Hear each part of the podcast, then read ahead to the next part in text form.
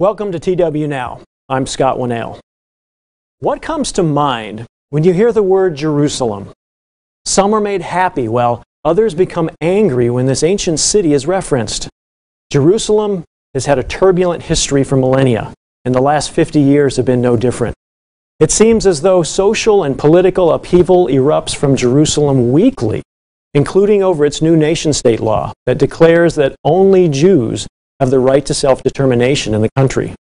While many Jews are hailing the law as a success and a solid step forward in determining the future of the Jewish people, critics warn that this new law, although mostly symbolic, is a step toward Jewish nationalism and a departure from democracy. Meanwhile, Israel is facing potential war with factions in Syria and Lebanon and Gaza. How will the world and Israel's neighbors react this and other actions taken by Israel? What does the future hold for Jerusalem? War or peace? This is the question we will address in today's TW Now program. Today on the program, we have two guests that have been around for a while. They've both been on the show before, and I'd like to welcome both of them. First, we have Mr. Wyatt Ciesielka. Mr. Ciesielka has been a regular panel member, he's a minister. And he also has a background in teaching at the university level in the area of theology. Mr. Ray Clore is joining us from the Washington, D.C. area. Mr. Clore is a minister. He has been on the program before. And interestingly, what Mr. Clore brings to us today is he has served in the American Services Office as the U.S. Consulate General in Jerusalem from 1984 to 1988. He was also the chief of the consular section at the U.S. Embassy in Amman, Jordan from 1993 to 1996. So he has a substantial background in the Middle East and what we would call the Holy Land. And so we appreciate that. Gentlemen, thank you for being on the program today. And we are excited to have you here and to hear what you have to say about this very interesting issue Jerusalem war or peace. Let's go ahead and jump into the topic today, gentlemen. What are some of the important issues and history surrounding this coveted international city? As we try and set a background for our viewers and help them understand and get on the same page with this topic. I, want to say hello to Mr. Clore. Thank you for joining us before, before you uh, jump in. And um, I, I, want to say I'm looking forward to hearing some of his uh, expert uh, uh you know, opinion on this. So we were talking before the program. Do you want to go first? Yes, I, would appreciate that. Thank you. Thank you very much for having me. I really appreciate the opportunity. Uh, as uh, has been said, I lived in Jerusalem around the area for about four and a half years, and um, it's a, a, subject that's very close to my heart. But we, we want to have a little bit of background on the city and some of the issues. So I, I think, you know, even though we're speaking to a biblically literate audience, uh, we need to be reminded that uh, King David according to the Bible, uh, conquered the city around 1040 BC. And there's archaeological evidence of David and of other of the kings of Israel down through the ages. And it's not until the Muslim conquest of 638 AD that Muslims actually start entering the scene. So we have about 1600 years between the conquest or 16, well, maybe, yeah, 1600 years between David's conquest of Jerusalem and the Muslims. So the Muslims are a little bit Johnny come lately, um, but there's a, a long term history uh, of Jewish occupation of Jerusalem.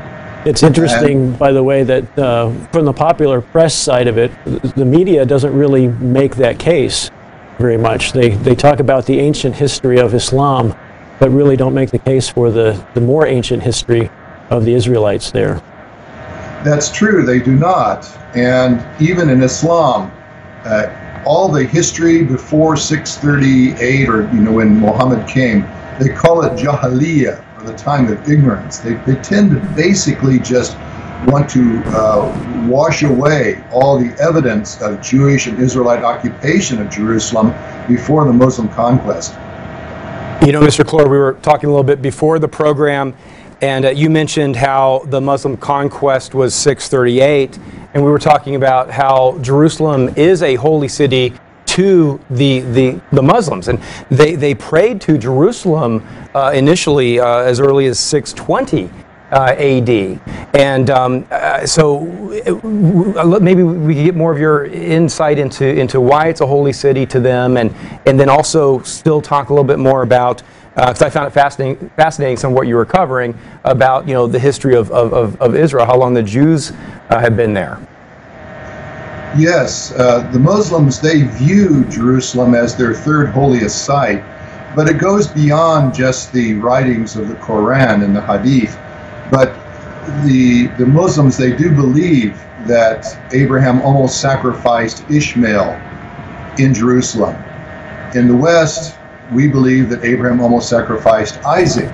So, what that means for Muslims is that they believe that the promises of the land that God gave to Abraham and then to his descendants really should go to the Ishmaelites and not to descendants of Isaac.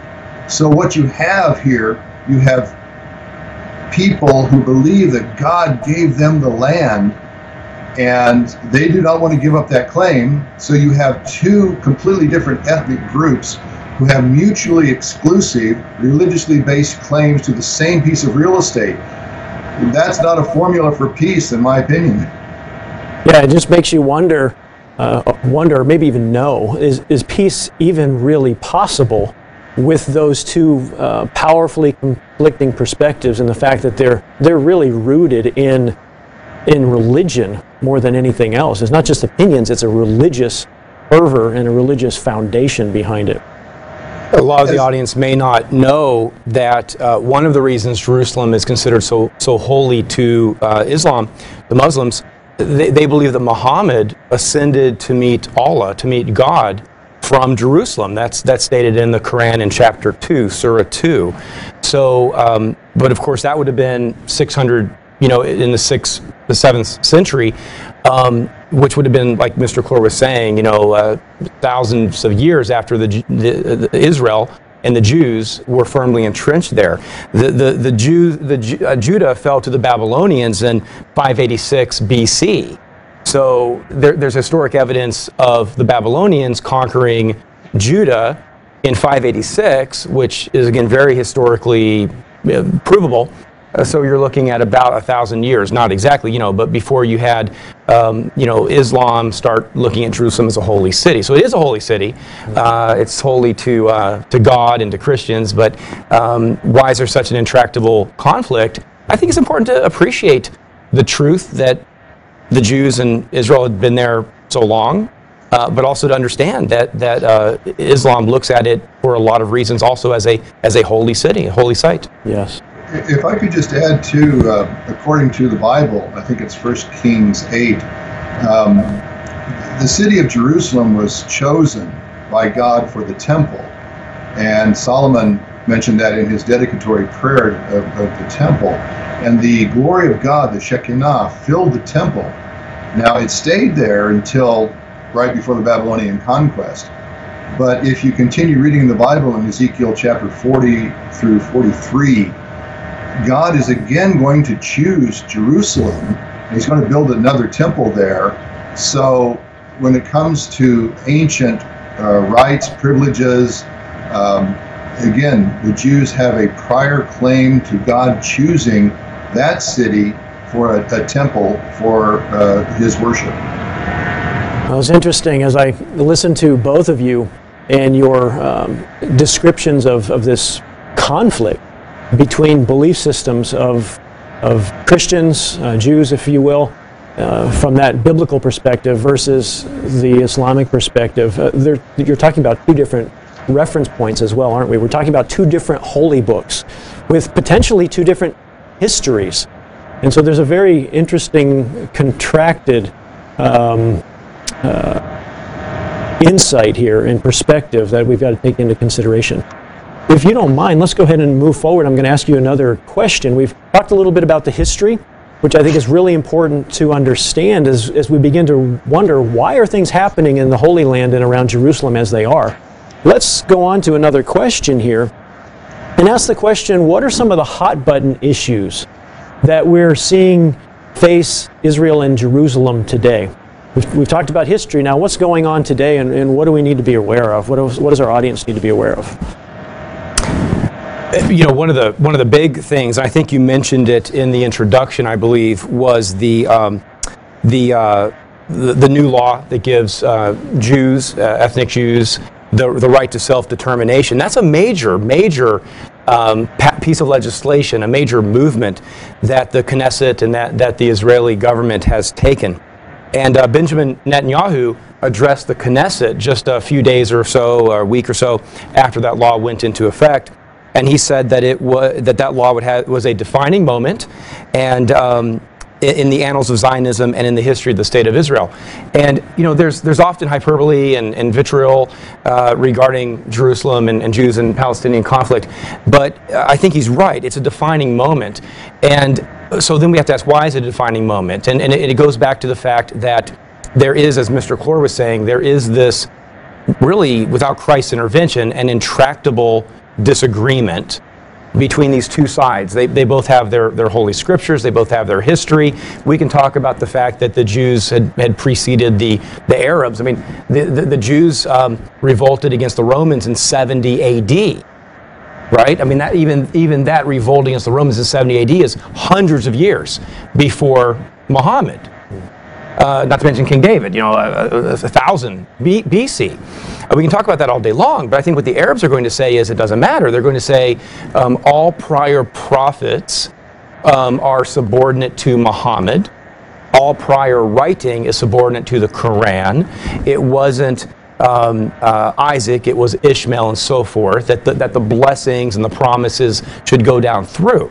So, for Christians, and a lot of Christians go to visit, they do pilgrimages and so forth, um, for Christians to argue with Muslims from the Bible is really arguing in two different languages and, uh, and, and from two different perspectives and two different uh, you know, truth. So, so you, you won't really win that argument um, to someone who, who believes in the, in the Quran. So I, I don't want to hog the time, but you asked, uh, you know, what's the current impasse? Mm-hmm. I think the current impasse uh, is rooted in that history. Okay, Mr. Clore, what do you think?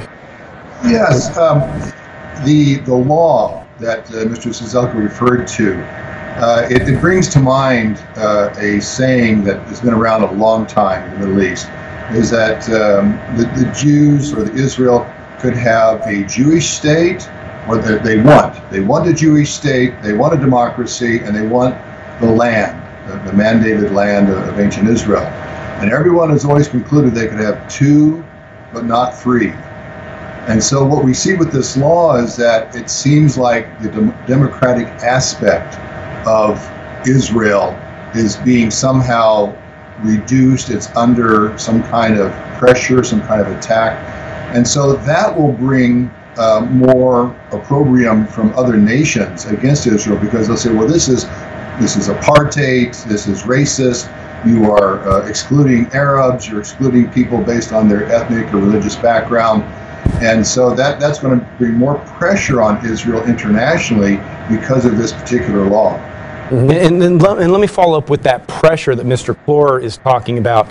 Um, what a lot of people maybe don't realize, uh, there, there, was a lot of excitement about when President Trump agreed to move the, uh, the embassy to Jerusalem back in it was May, I believe. The time goes fast. I think it was May of this year, and uh, that, that that that was a, a bold move. It, it, riled up emotions. What a lot of people don't don't know is that that was agreed to back in 1995. 1995.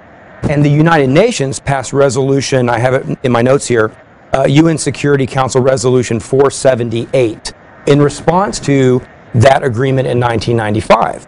And what's interesting, without getting too much into all the politics and the history, is that the UN resolution in response to the decision to move the capital of Israel to Jerusalem that, that was made in 1995, which President Trump finally acted on, that UN um, resolution um, undermined, contradicted that, that agreement to move the, the, the capital and basically put in question that Israel should exist as a state and put in question, absolutely put in question, that Israel should have access to East Jerusalem. Why do I mention this?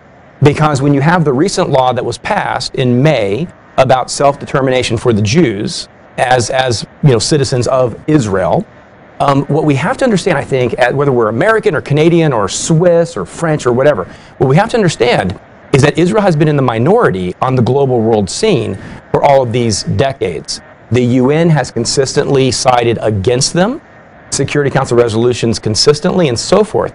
So, what we see in the news now, why would I anticipate that the world reaction would be any different?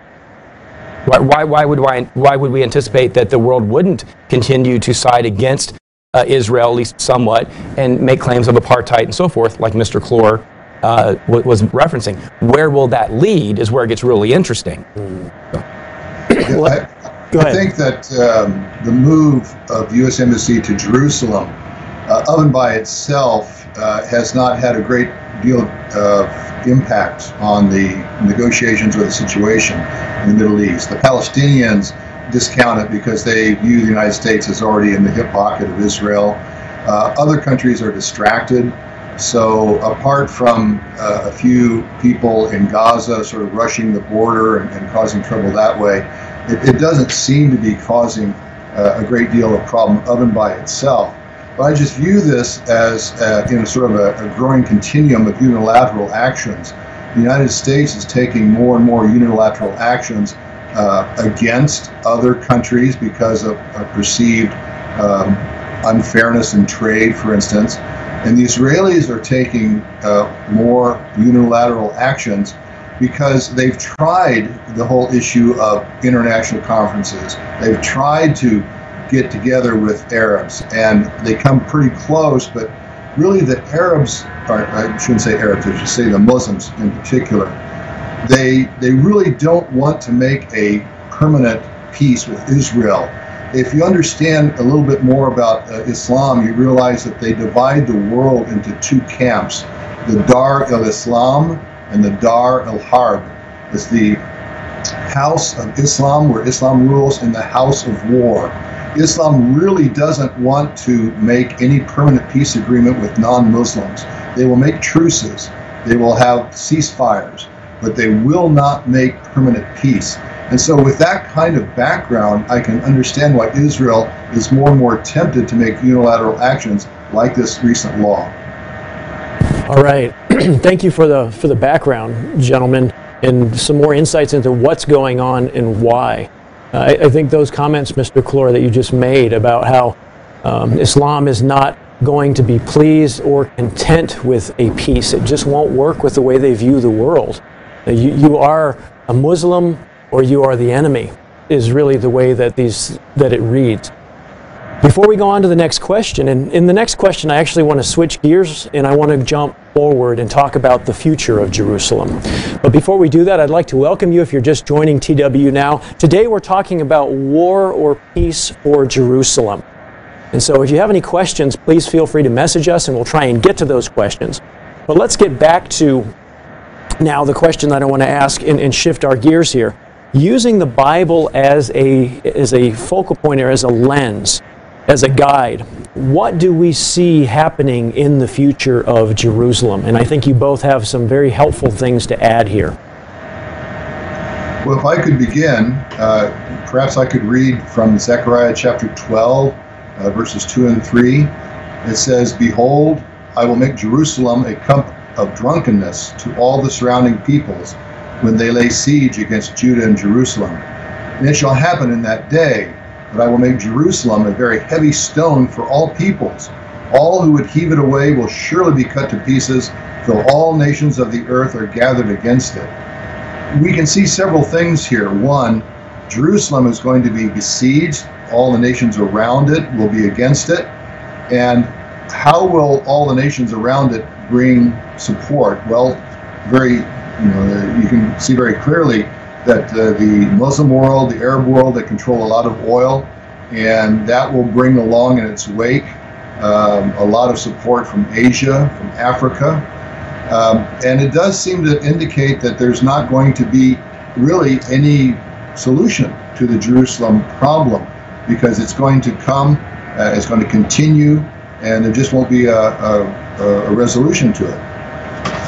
So you're, you're suggesting that mankind can't figure a way out of this? That's what I'm suggesting. Uh, it's already been prophesied in the Bible that mankind will not come to a final solution for, for Israel and, and Jerusalem. In fact, I just make the point that you, you can't separate the status of Jerusalem from the overall conflict. Um, when people negotiate about a, a, peace in Israel, they always try to leave the status of Jerusalem to the very end, but it's all bound up together. You can't separate it out. Okay, interesting. Mr. Ciesielka. Um, so, two quick comments. Number one, uh, we, we the, the, the, living church of God, the, the, the church, the work behind tomorrow's world, uh, has been talking about this subject for a long time. And I, I brought a, a, magazine that's a few, few years old on purpose, uh, 2014. Uh, now, of course, we've been writing and preaching and warning about this uh, from the Bible for, for decades. But so, I, but I, so, that, so well before this. But, but I want to read something quickly that Mr. Richard Ames wrote, uh, one of the, uh, the longtime evangelists.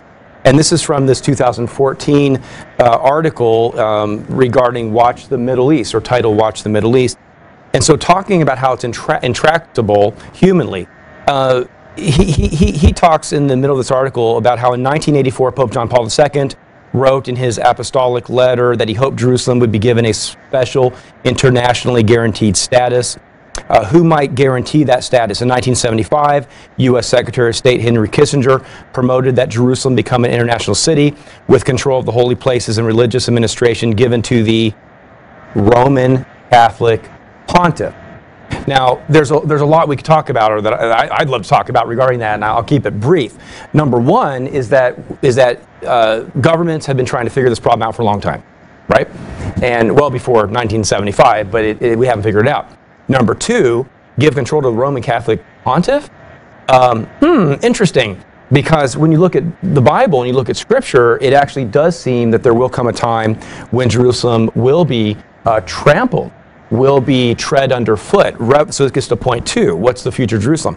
Revelation 11, there's many scriptures we could look at. Revelation 11 uh, is very full of, of, of, of, of symbolism and so forth, and it's a lot to, to explain. Um, but uh, in chapters 11, verses 1 and 2, it talks about the two witnesses. Now, this it, time setting is at the end of the age before Jesus Christ is going to return uh, which which we've written about and talked about, and our audience can can look that up on tomorrowsworld.org. It is revealed here. Uh, so a reed was given like a measuring rod. Uh, the angel stood and said, "Rise and measure the temple of God and the altar." Verse two is what I want to draw our attention to. Leave out the court which is outside the temple. Do not measure it, for it has been given to the Gentiles. Just meaning non non Jews, non Israelites. It's not a negative term. In Bible language, Gentile just simply means people who aren't Israelites. That's all it means. And so uh, the, the, the, the, the, the, court uh, has been given to the Gentiles to tread for 42 months, or a period of three and a half years.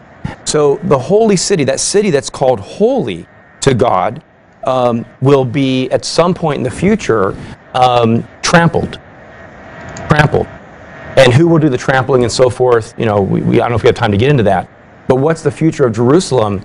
It's, it's not one where there's going to be peace and everybody's going to be getting along, uh, at least until Christ returns. So it does look like, from Scripture, we're seeing war is imminent. Um, armies surrounding Jerusalem at some point in time. It, it doesn't look like uh, human beings are necessarily going to destroy Jerusalem from what we see, but it, it's going to be difficult for a while, and, and, that difficult time is coming. Right now, it looks like we have uh, Israelite descended peoples, the Jews are sort of in control of at least uh, Israel and, and have some interaction on, on the Temple Mount. What else is coming? What else do you see, gentlemen? What else do we see from the scriptures regarding the future of Jerusalem? Mr. Clore. Well, one thing I'd like to add, which is not normally uh, covered, but if you go to Zechariah 14, verse 10, it says, All the land shall be turned into a plain from Geba to Rimmon, south of Jerusalem, and Jerusalem shall be raised up and inhabited in her place. And you can read right over that, but having lived there, Geba is like the modern village of Al Jib, about six miles north of Jerusalem. Rimmon is about 35 miles southwest of Jerusalem. So what we see from the scriptures is that this area, which is now just you know mountains, plains, ravines, is going to be made into a, a plain, and then Jerusalem itself will be lifted up and will become a mountain. And we read about that in a very famous scripture in Isaiah chapter 2 about it will come to pass in the latter days that the mountain of the Lord's house shall be established on the top of the mountains and shall be established above the hills. And people will say, Come, let us go up to the mountain of the Lord. He will teach us his ways, we will walk in his paths. So Jerusalem is actually going to be geologically changed. It's going to be lifted up as a physical mountain but also the temple of God is going to be on the top of that mountain. It will be over all nations because mountain can be a symbol for nations as well. And from that point, Jesus Christ is going to teach all nations the Ten Commandments, the law of God, and the result of that teaching, the result of that kingdom, and the result of that rule is going to be peace. Finally, peace in Jerusalem, but also for the whole world. Peace which has escaped and evaded uh, the Middle East for so long, it will eventually come when Jesus Christ returns. And, so, Mr. Clore is in uh, Isaiah, you know, chapter, a few chapters later, later Isaiah 65 uh, talks about Jerusalem. It's God's will. Isaiah 65, verses 18, 19. Uh, it's a promise. Be glad, rejoice forever in what I create. Speaking of God, His will to create this. And what is He going to create? It's not going to. He's not going to create something that is suffering, where there's an intractable conflict between the Palestinians and the Jews. Uh, he's not surely not going to give uh, control over to the Roman Catholic pontiff. He's not going to do that. He's going to create something. What does it say? Behold, I create Jerusalem as a rejoicing and her people a joy. I will rejoice in Jerusalem and joy in my people. Notice this the voice of weeping shall no longer be heard in her, nor the voice of crying. So we look forward to Christ's return because that is the only way that that scripture and so many others like it can be fulfilled. I, I, I'll mention the United Nations often, you know, when I'm on the program. Um, I don't want to sound, uh, I don't want to offend anybody out there, but I actually am a fan of a lot of what the UN does. I believe, I understand there's been problems. But I believe that a lot of the people that, that work in the United Nations are trying to, you know, to, to help. Um, but it, they're going to fail. They're going to fail in bringing peace to Jerusalem. Only Jesus Christ and Him returning can bring peace and, and help these scriptures to be fulfilled. As we think about some of these scriptures that you're reading and referencing, do either of you have a, a scripture that you that really resonates with you, a favorite scripture, if you will, that talks about, or a concept, biblical concept that talks about the future of Jerusalem after the return of Jesus Christ?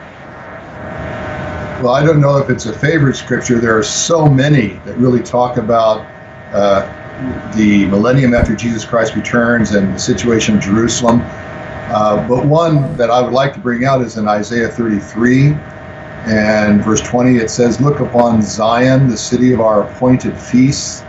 Your eyes will see Jerusalem, a quiet home. And then further on down, it talks about verse 24 the inhabitant will not say, I am sick. The people who dwell in it will be forgiven their iniquity. So instead of the tumult and the riots and the upset that we see today, Jerusalem finally will be a quiet place, a quiet home people will be in good health, divine healing will be offered for people, and people will be forgiven their sins. So it's a wonderful future that's coming for Jerusalem and for the whole world. Yeah, the, the, the picture of the city of peace actually having peace. Uh, no longer it being a metaphor, but a reality. That's, that's exciting to think about. I, I like to think about some of the scriptures too that talk about God making Jerusalem his home someday. Christ is going to return and, and dwell in Jerusalem and has been intending to do that for a very long time. And so to see that come to pass one day is exciting to think about. We need to wind down this program, gentlemen. It's it's been enjoyable. It's interesting. We could go on, I think, for probably a couple hours and talk about these millennial scriptures. And we'll, we'll reference our, our audience uh, in the future or in just a couple of minutes some more sources you can look to for some more information. But as we wind down, gentlemen, what I'd like to do is see what you think are some important takeaways from this program today. What are some takeaways that our audience needs to keep in mind, thinking about the future of Jerusalem, maybe things to watch for? Let me let me uh, let me jump in real quick. Um, you know, I, I uh, pastored in uh, Arkansas for a while, and there was a church that I would drive past, and they had Psalm 122, Psalm 122, verse six on the sign. Pray on their sign. Pray for the peace of Jerusalem. So you're asking what are the action items? Uh, when I would drive by that sign, um, it would remind me that we do need to pray for the peace of Jerusalem. But but there's so much more to that than I think a lot of people. Um, understand or appreciate. And so I think an actionable item is for us to get behind the proclamation of what the Bible calls is the good news about the coming kingdom of God. And that when w- that's the only solution. When you see these children, uh, whether it's in Israel or whether it's in Syria or elsewhere around the world, that are being, you know, um, suffering, right? You know, there, there's wars and there's been chemical gas attacks and wh- whatever. But whether it's Jerusalem or whether it's in your hometown, um, you know, Christ's return is the, is the solution. And so I, would like to give a scripture as relates to that in, in, my final comment, because when I would drive by that sign, Psalm 122, verse 6, pray for the peace of Jerusalem, it would often remind me of, of, a, of a different passage in Luke chapter 1. And it may not remind other people of that, but let me tell you why. In Luke chapter 1, uh, the angel Gabriel is announcing the, you know, the, the, the, the, birth of Christ. And it's interesting to me how uh, Christ is, is presented in Luke chapter 1. And this is verses 32, 33. Uh, he will be called great, just breaking into that, that she'll, she'll conceive and bring forth a son. His name will be called Jesus. He will be called great. He will be called the Son of the Highest, and the Lord God will give him the throne of his father David. You're coming back to Jerusalem. Com- the throne of David is set in Jerusalem. And then um, verse 33 He will reign over the house of Jacob, which is Israel, forever. Not for a few years, not symbolically uh, 2,000 years ago, but forever. Um, and of his kingdom there will be no end. And that is how the angel introduced Jesus and his, his Mary's conception to Mary. And so, what are takeaways? Believe that, have faith in that, pray for that. It's real. Get behind, you know, supporting, preaching that to the world. That's the only hope that Jerusalem has. Okay. Mr. Floor. Wow, I, I, think that's a wonderful point, and I think that would be the one that I'd want to end up with. Uh, I just want to just make a, a summary, uh, just to remind people that we do have at this point uh, two different ethnic groups who have mutually exclusive, religiously based claims to the same piece of real estate. And since Islam basically forbids permanent peace treaties with non Muslims, there is no human solution. There will be no human solution to this problem of Jerusalem and conflict in the Middle East until Jesus Christ returns and set things, sets up the kingdom of God. So what Mr. Ciesielka just said, pray for the peace of Jerusalem and pray for the return of Jesus Christ because Jesus Christ is the hope for peace in Jerusalem, hope for peace in the world. I think that's the exciting thing, isn't it? That the Bible actually gives us some insights and helped us recognize that we can look at a situation like Jerusalem. It seems like an insolvable puzzle or problem. Yet we know from the scripture that the problem will be solved. Christ will return. He will set up his kingdom on the earth, and we have some incredible insight into what that world will be like when Jerusalem actually is at peace. We thank you for being with us today. Uh, one thing I do want to note we have a question that came in Who are the Israelites and where are the lost tribes? Fantastic question. We don't have time to deal with that today, but if you did post that question or would like to know the answer to that, if you visit us on tomorrowsworld.org, look up the booklet that we have entitled The United States and Great Britain in Prophecy. The United States and Great Britain in Prophecy. And that booklet actually will give you insight and answer the question who are the modern day Israelites today? And really, where are they in the world today? but as we wind down here, let's just keep this in mind. Jerusalem has been a focal point of war and strife for thousands of years. And that pattern is going to hold for the immediate future as nations and religions continue to vie for this coveted holy land. Jerusalem's future will be bleak before it improved, but it will improve as we've talked about today. For greater insights into this topic, we encourage you to look at our eye opening article entitled The Future of Jerusalem. This was written a number of years ago, but is still very poignant today. So go to tomorrowsworld.org and look for that title, The Future of Jerusalem. We look forward to speaking with you again in the future. Hopefully, you'll be able to join us again next week on PW Now, where our aim is really to ask big questions and to look for real answers related to news, prophecy, and your life. Thank you for joining us today.